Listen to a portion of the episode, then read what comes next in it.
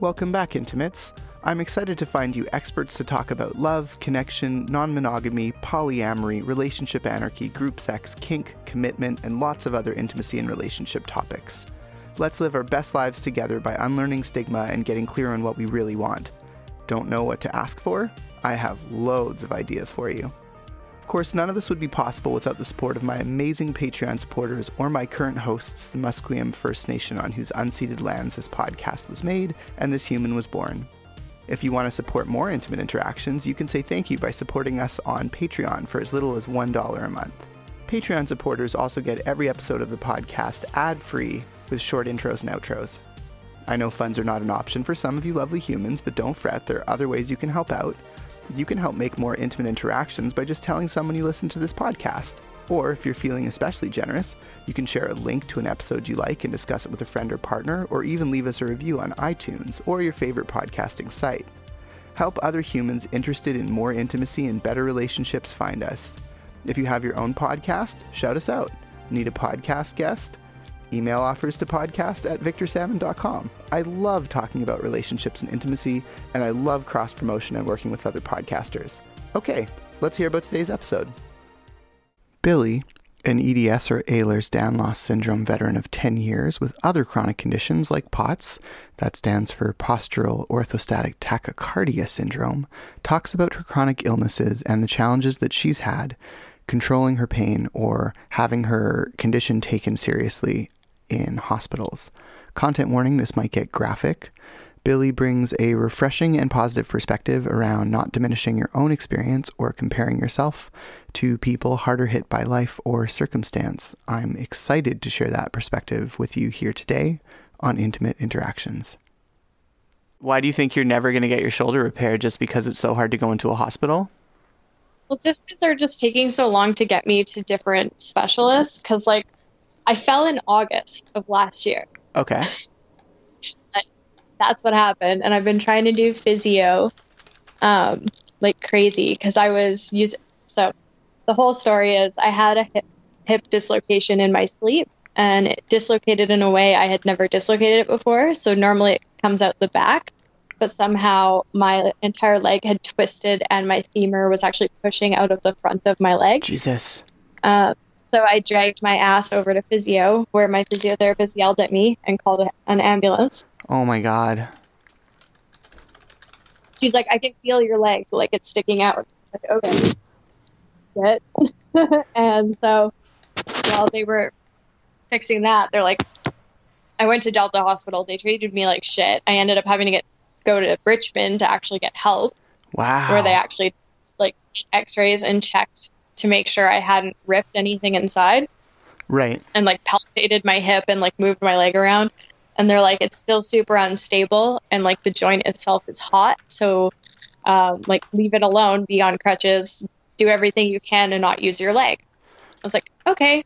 Fuck. So I was using a wheelchair and I was using forearm crutches in the house. And because I am in a 2-story apartment, I have to go upstairs every time I have to use the bathroom. Mm-hmm, mm-hmm. And I was going up the stairs on the crutches, and I guess I wasn't quite on a stair and slipped and landed on my arm. Oh. And so I separated my AC joint. Like, so my clavicle has completely separated from my scapula. I tore and separated my labrum and then also ripped one of the ligament, my inferior glenohumeral ligament, which is kind of like what keeps your arm in place. The injury I have only accounts for 7% of shoulder instability. They have no idea how I did it. Wow. Like, so you couldn't see my hands literally on my head through most of that story, but like the idea of putting that much stress and shock on a joint for someone who has like EDS and I don't actually know what POT stands for. Postural Orthostatic Tachycardia Syndrome. Oh my God. So basically, anytime I'm not laying down, I am tachycardic. Right. So your heart is just struggling every time you're upright, basically. Yep. I'm on a heart medication that literally only reduces heart rate so that it doesn't drop my blood pressure because I have really low blood pressure.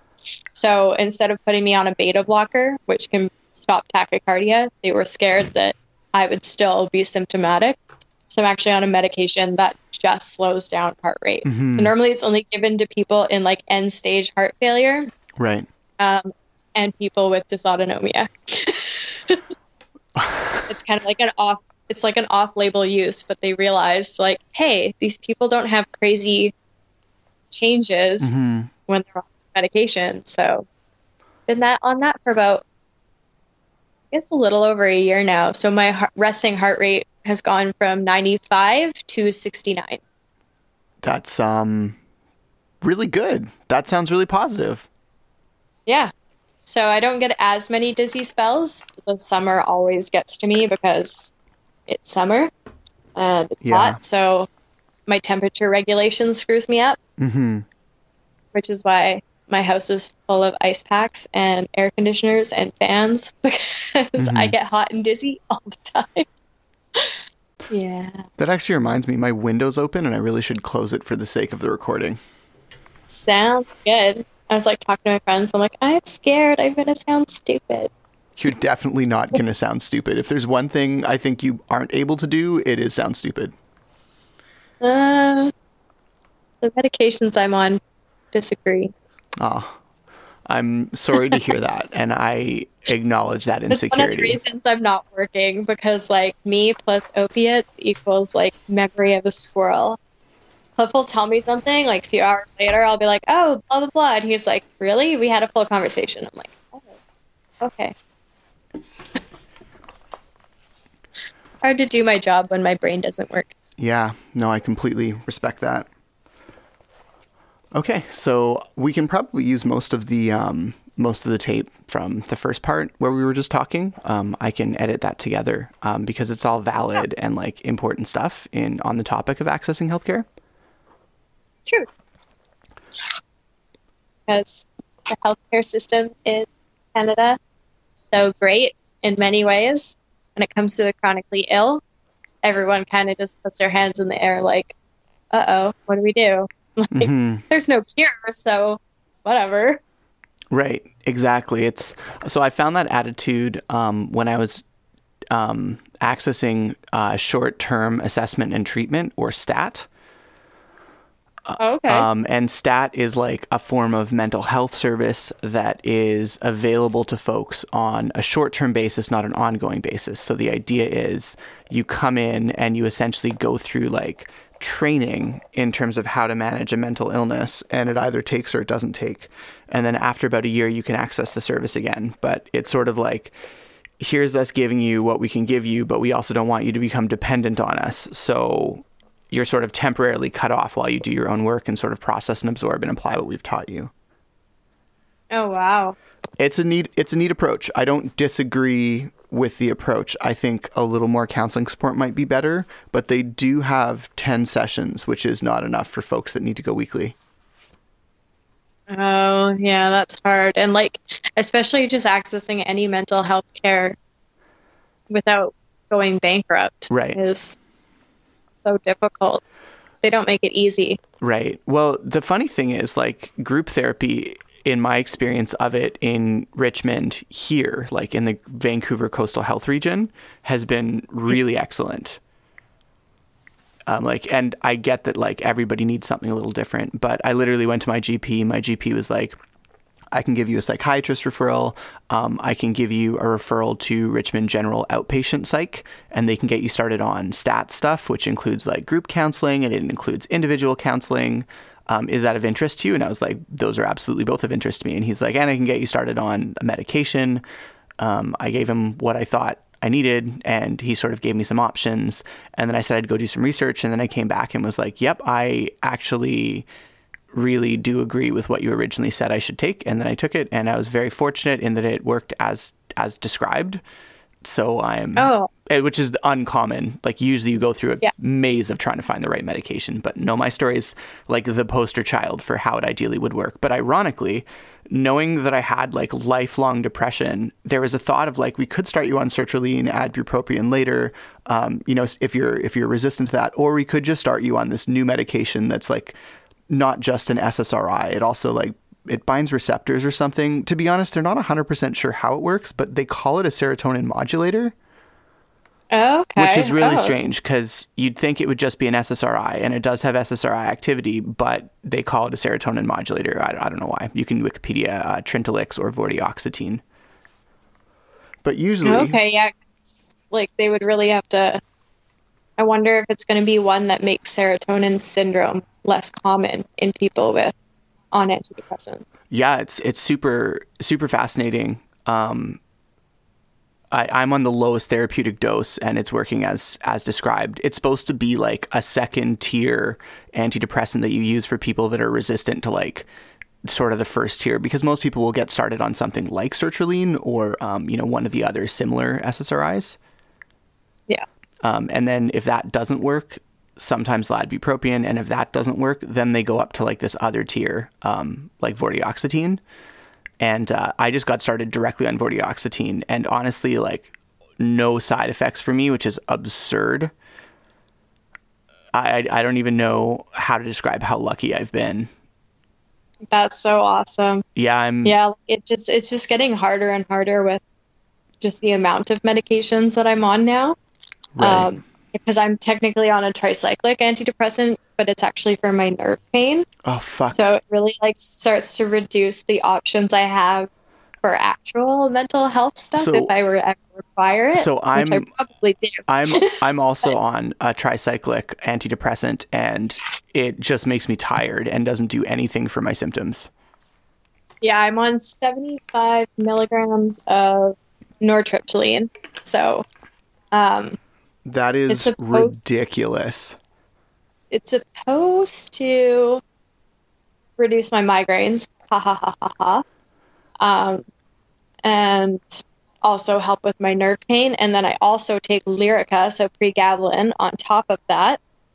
And one of my migraine meds all can lead to serotonin sickness. So that's so frustrating. Put me on tramadol for a little bit, and I started feeling really weird.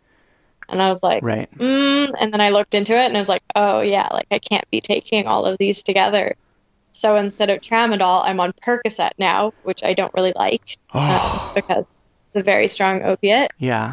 But it helps my pain, so I don't want to not take it. You know, it's one of those things where I can be stupid and not feel horrible, or be smart and be in tons of pain. Like, wow. Those were my choices. So it's like all of the issues of being a teenage nerd amplified 1,000 times.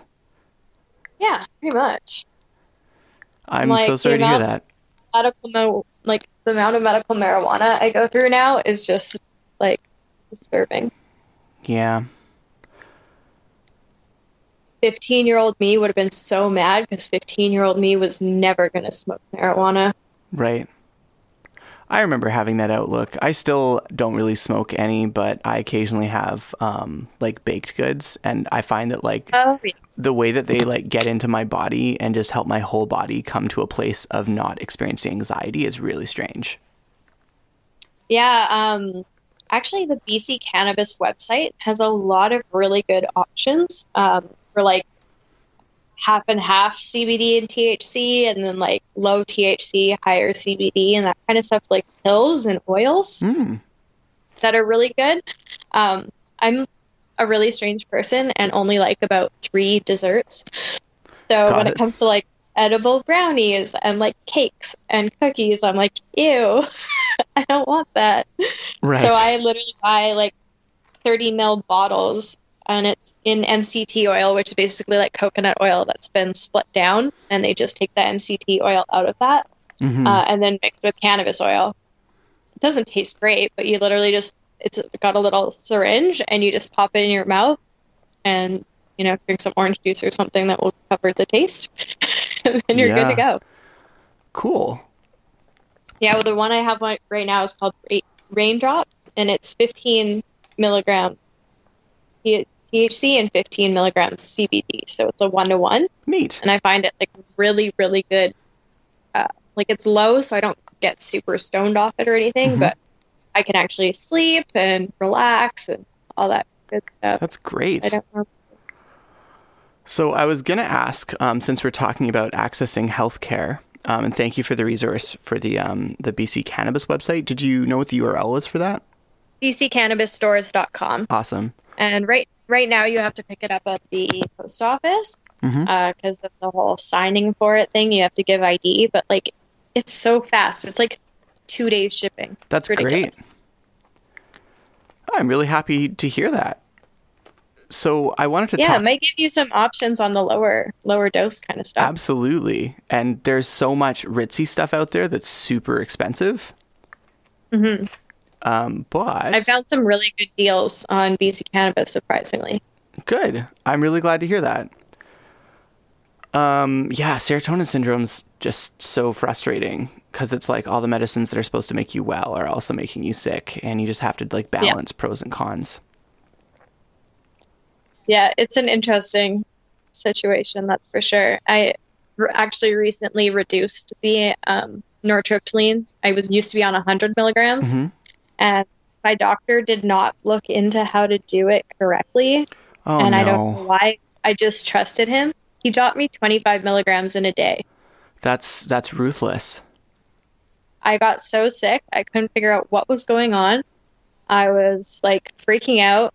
I went to the pharmacy at about day 6, like sweating and fully deranged. Mm-hmm. And I was like, excuse me, pharmacist, can I talk to you about something? And he's like, yeah. And he was like, I was like, when it comes to nortriptyline, what's the safest amount to decrease by? And he said, well, normally what you want to do, realistically, it's impossible, is like 1 milligram a day. So we say, go down by 5, wait 3 days, go down by another 5, like kind of thing. Right. And I was like, so 25 milligrams in 1 day. And he's like, oh my God. And I was like, 6 days ago. And he's like, are you okay? I'm like, not particularly. He's like, well, the good news is if you're at day 6, you've gone through the worst of it. Oof. Don't take any more. I was like, okay. So I got through it, but it was not nice to be sent into unexpected withdrawal. Yeah, I feel like every story you have is like 5 to 10 times worse than anything I can relate with. Not that it's a competition at all. And I am genuinely grateful that that's the case. But you know what? Everybody has a different situation, different, like when people say to me like, oh, I hurt myself and I can't talk to you about it because you have this. And I'm like, but your worst is your worst moment. What you're feeling is horrible. Mm-hmm. It doesn't matter what I'm feeling. Your body is telling you right now that it needs you and you're not doing well. Right. Mine just happens to do it a little bit more frequently, but that doesn't make it any different at all. That's a like, really positive. Don't ever diminish what you're going through because someone has it worse. Because yes, empathy and everything is important, but you can't let yourself feel bad for what you have happening. I can't sit here and blame myself that my genes are wrong. Yeah. It's not going to get me. But I need to have a grieving process for that too. Right. So that's what I always say to my friends. I'm like, never, never, never compare what you're going through to what I'm going through. Like, don't do that to yourself. It doesn't matter. You're having a bad time. It's your bad time. And I will be here for you no matter what you need. I'm like, I may do it in a lazy way, but I will be here. Like, I can chat. I can call. I can't run out and go see you, but I will do what I can. That is just such a warm and kind outlook. So thank you for that. So thinking about TCAs, because my experience of amitriptyline is that it just makes me really tired. And it's not just that I'm tired, because like I can drink coffee, I can get through the day. But like getting out of bed in the morning, my God, I went up to 20 milligrams, just 20 milligrams of amitriptyline. And it was like, I never really understood the phrase hauling my ass out of bed, but it really did feel like I was hauling to try and get myself away from the pillow. And it was like, if I didn't make it into an upright seated position, there's no way for me to not go back to the pillow and go back to sleep. It didn't matter if I was like, you know, on all fours, I needed to be in an upright seated position against a hard surface. And even then it was all I could do to resist the really serious weight pulling me down towards the bed. It was just like, no, you have to get up. You have things you have to do. And I missed appointments, like, which is not that new for me, but it was a bad experience of amitriptyline. Yeah. It's almost like a cloud over you when you wake up. Like there's a haze. Yeah. You know, you don't feel like you're alert or anything. I have to be really careful waking up because after being laying down for 8 hours, once I have to come up into that orthostatic position, right. My body's completely forgotten how to put my blood back to my brain.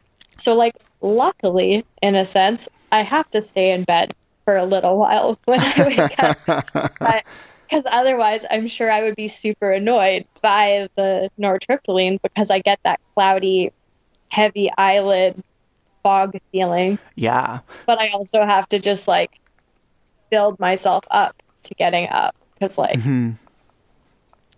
because of pods. Get up.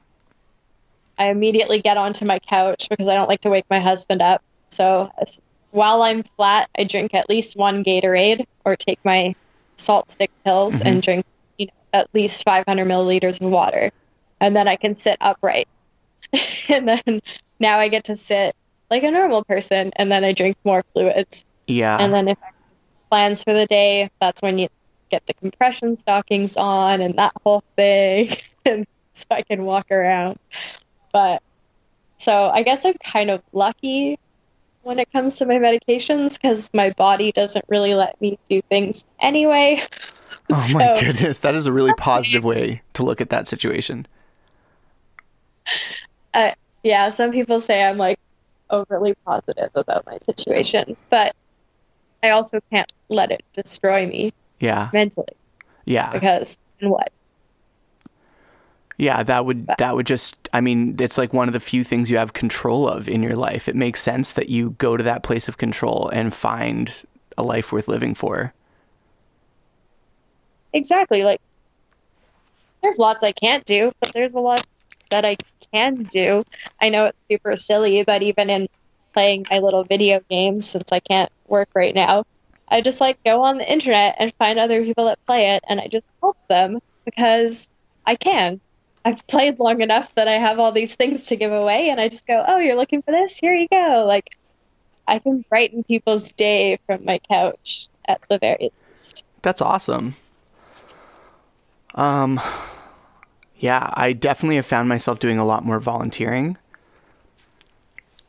I do volunteer with several different places. It's harder now with COVID, but, I'm curious if you have any tips, because we'll touch on like the psychology of being really sick in a different session, but I'm curious if you have any tips about strategies you've used to be more successful with doctors when you have a chronic illness? Mostly just like honestly being prepared. I have a binder with diagnoses, imaging, any information kind of that they've been willing to hand over that's not just in my file for them. Mm-hmm. And then also, I know doctors hate it, but knowing my condition, like right. through and through. I have a binder that literally just says Billy's EDS book, and I have printed medical articles for almost every situation that you could imagine. Mm-hmm.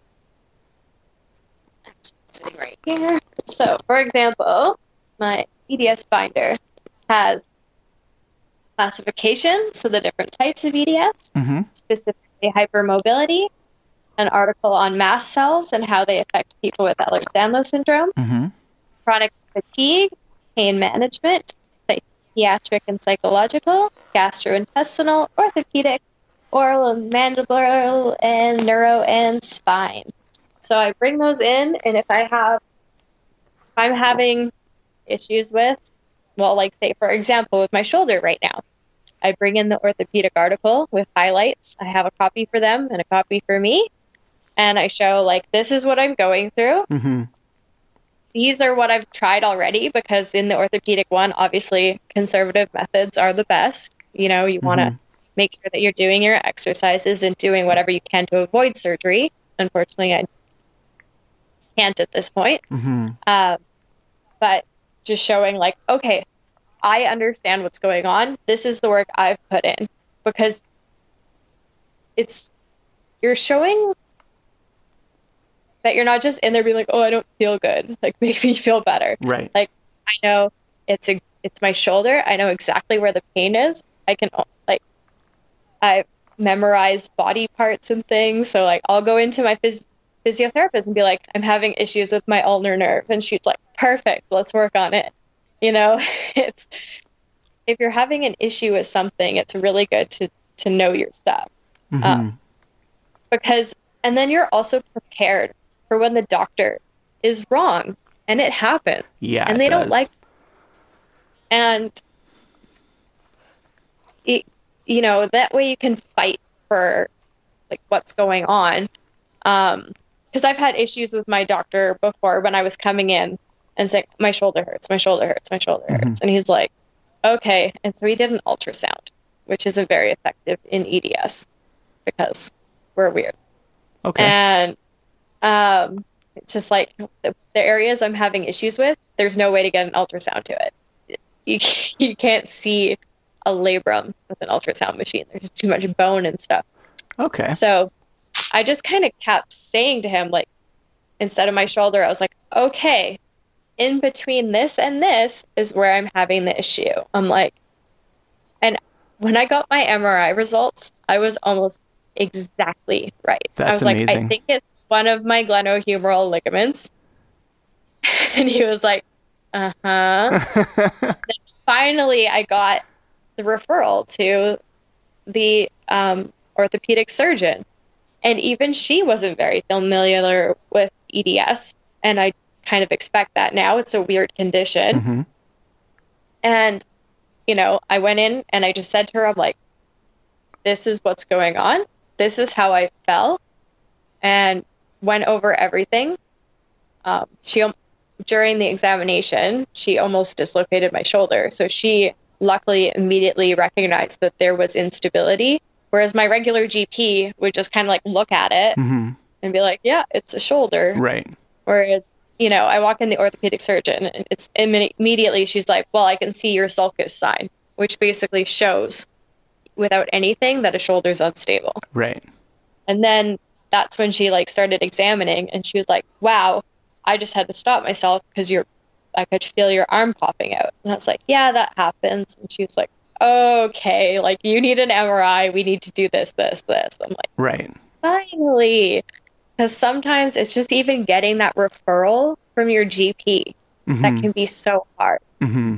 Unfortunately, that orthopedic surgeon is scared of EDS and she doesn't want to cut me open, so she's sending me to another surgeon. Mm-hmm.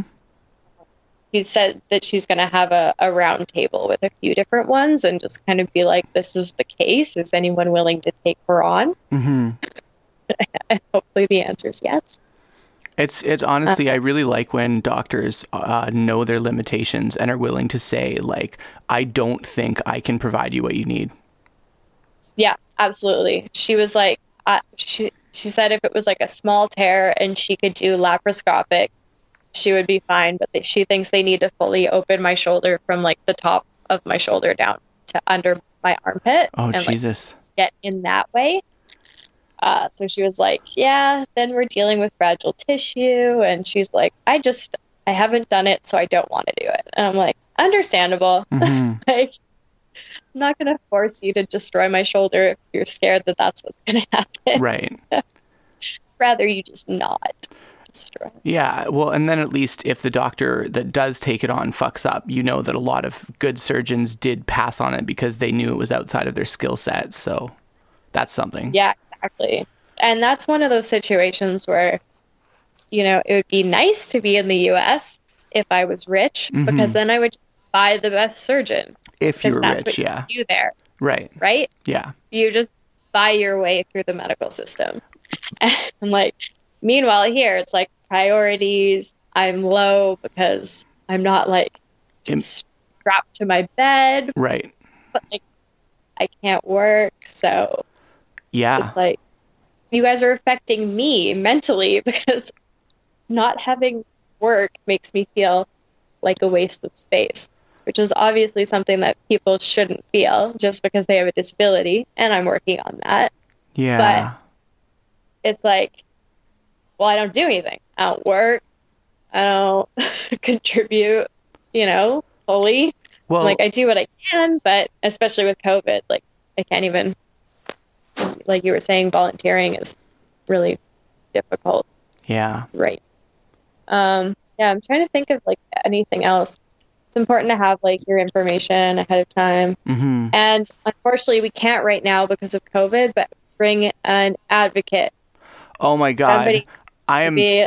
Yes. 100 Wizard God. Yes. Bring an advocate. Because you want someone there to listen to how the situation unfolds.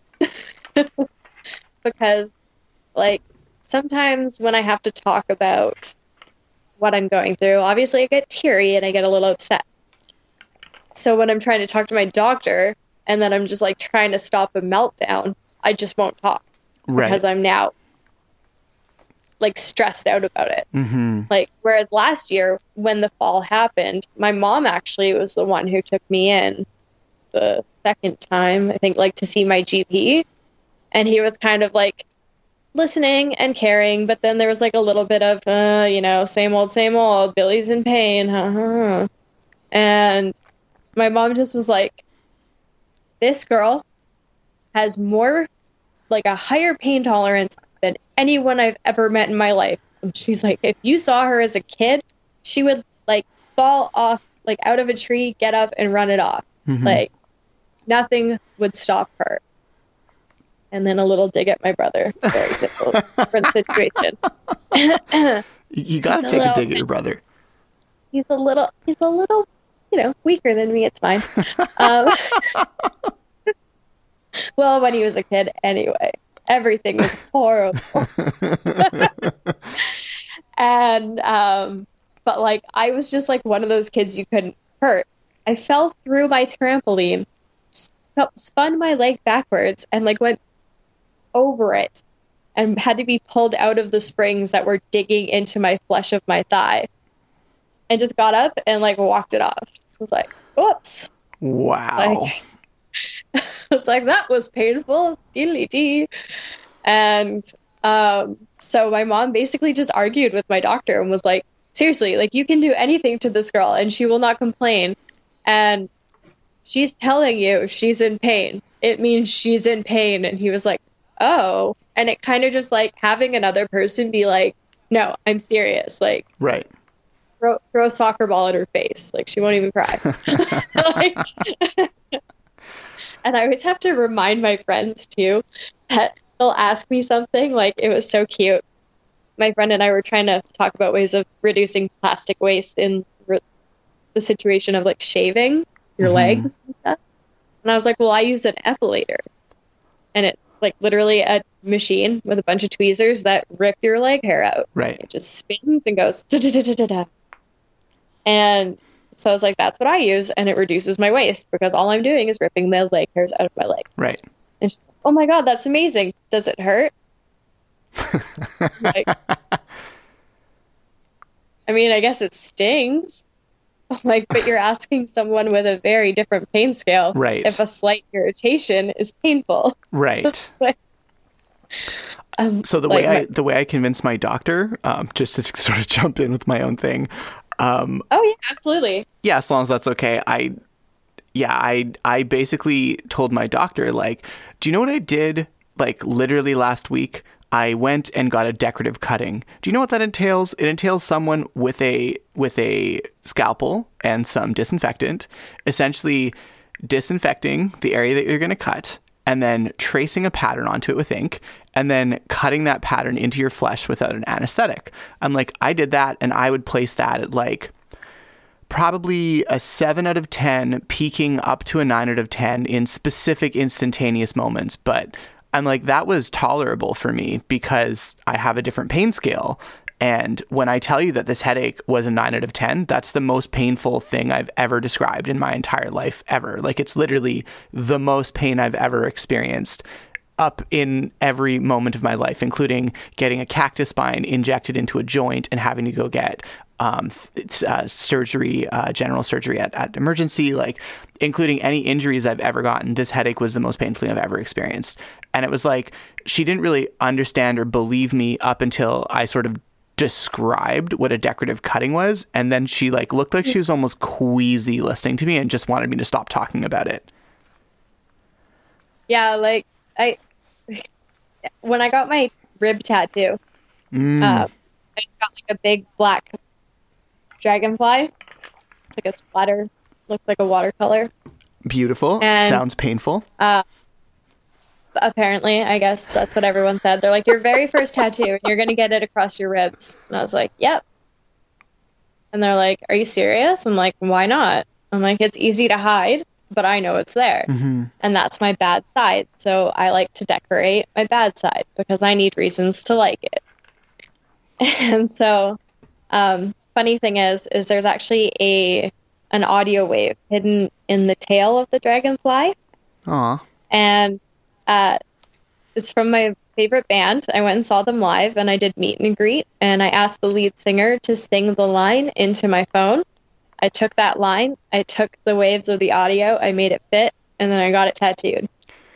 And that's really cool. So what it says is, precious little whore of a body. Precious little whore of a body. Yep. Because my body can be very mean to me, but it's my precious little whore of a body. Mm-hmm. So I told them that story, and the band was like talking to me, and they're like, that's so inspiring. You've changed that song for us. I was like, oh my God. So I'm getting this tattoo. And even the guy doing it, he's like, this is your first tattoo.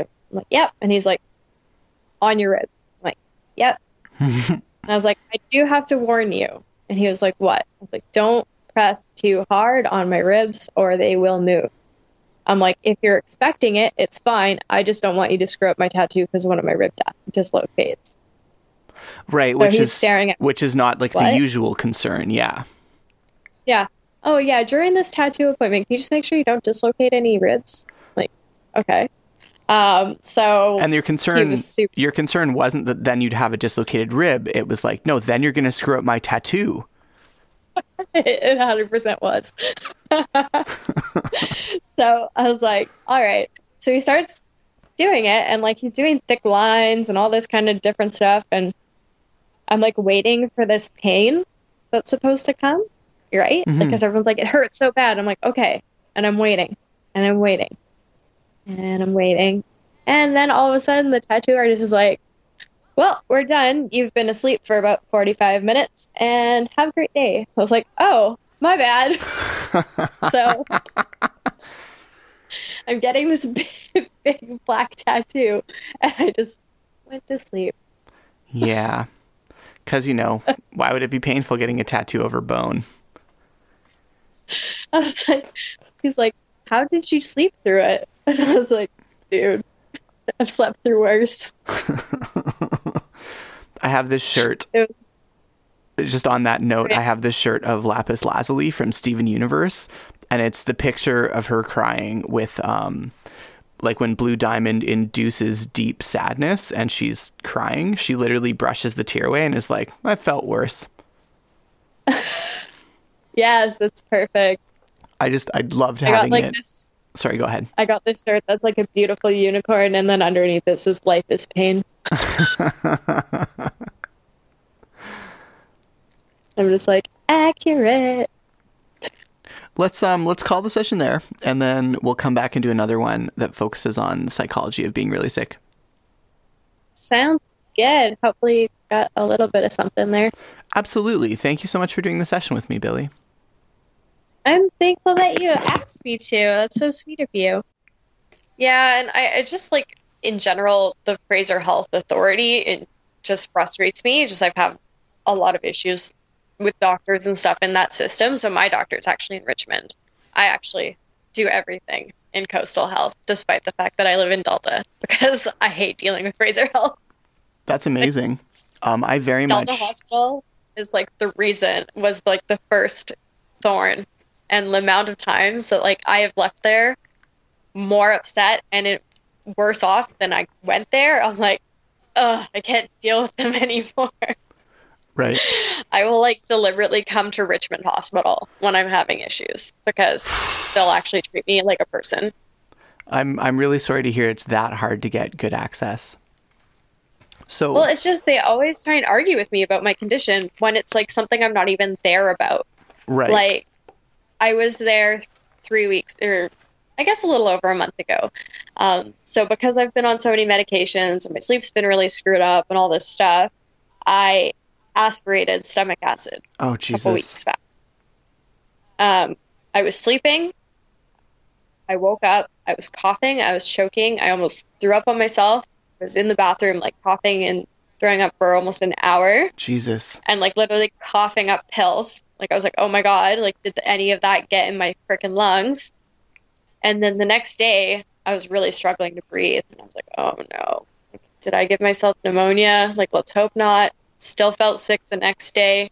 Went to the hospital. Blah, blah, blah. Forced to get a COVID test, which I understand. Sure. Because it was respiration. Right. And, like, I'm trying to explain what's going on. And the doctor's like, so you said you have EDS? I'm like, yes. What kind? Or, like, what type? Or I said, I have hypermobile EDS.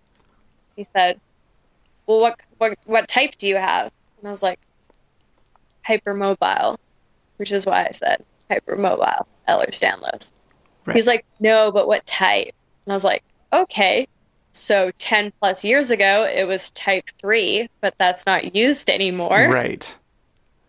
Even when I was diagnosed, it wasn't used anymore.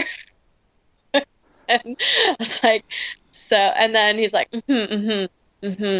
like, just like trying to tell me all these things that happen with my condition. And I'm like, okay, whatever. He's like, anything else? Because, you know, EDS usually comes with other problems. I'm like, yeah, I have postural orthostatic tachycardia syndrome. He's like, yeah, that's common in like 2 or 3 of them, isn't it? I'm like, actually, most of them now. And I was like, and there's 13 now instead of 6. Yeah. And he's like, yeah. Like, he just wanted to act like he knew everything. Which is the worst thing a doctor can do about something they don't actually know a lot about. Yeah, it was just weird. And, like, the way that he was, like, kind of arguing with me about it was kind of weird. And I was just like, that's not what I'm here about at all. I'm like, you just listen to my lungs and do the swab? Like, right. It's so ridiculous. Because no urgent care would take me because I was coughing, right? Right, so of course. I wasn't allowed to go anywhere. I had to go to the hospital. So how was it, Intimates? Did you love something you heard? Or maybe you're upset by something I said? Leave your comments on facebook.com/intimateinteractions, or you can go to patreon.com/victorsalmon, where you can find our Discord server. All of these communities are available on intimatepodcast.com, and I genuinely look forward to speaking with you soon. If you liked it, please consider helping us pay for show costs over at Patreon for as little as $1 per month. It's incredibly helpful. It's just $1 a month. If you can afford it, we would hugely appreciate having your support. And hey, if that doesn't work for you, I completely understand. You can also help out by going to leave a review on iTunes or other favorite social media platform. Social proof like that helps so much with visibility and audience building. It helps other intimacy and relationship nerds find us. And if any of that just sounds like too much work, you can always do something really simple and it still goes a long way. Something like just tapping share and sending an episode that you liked, maybe a favorite, to a friend or partner, or maybe you can send them something you think they might really like. That's probably more considerate. Thanks so much for your time and for your help in keeping us making more of Intimate Interactions. Oh yeah, I almost forgot. The intro music was Driving in the Rain by Timecrawler, and this outro music is Acoustic Blues by Jason Shaw.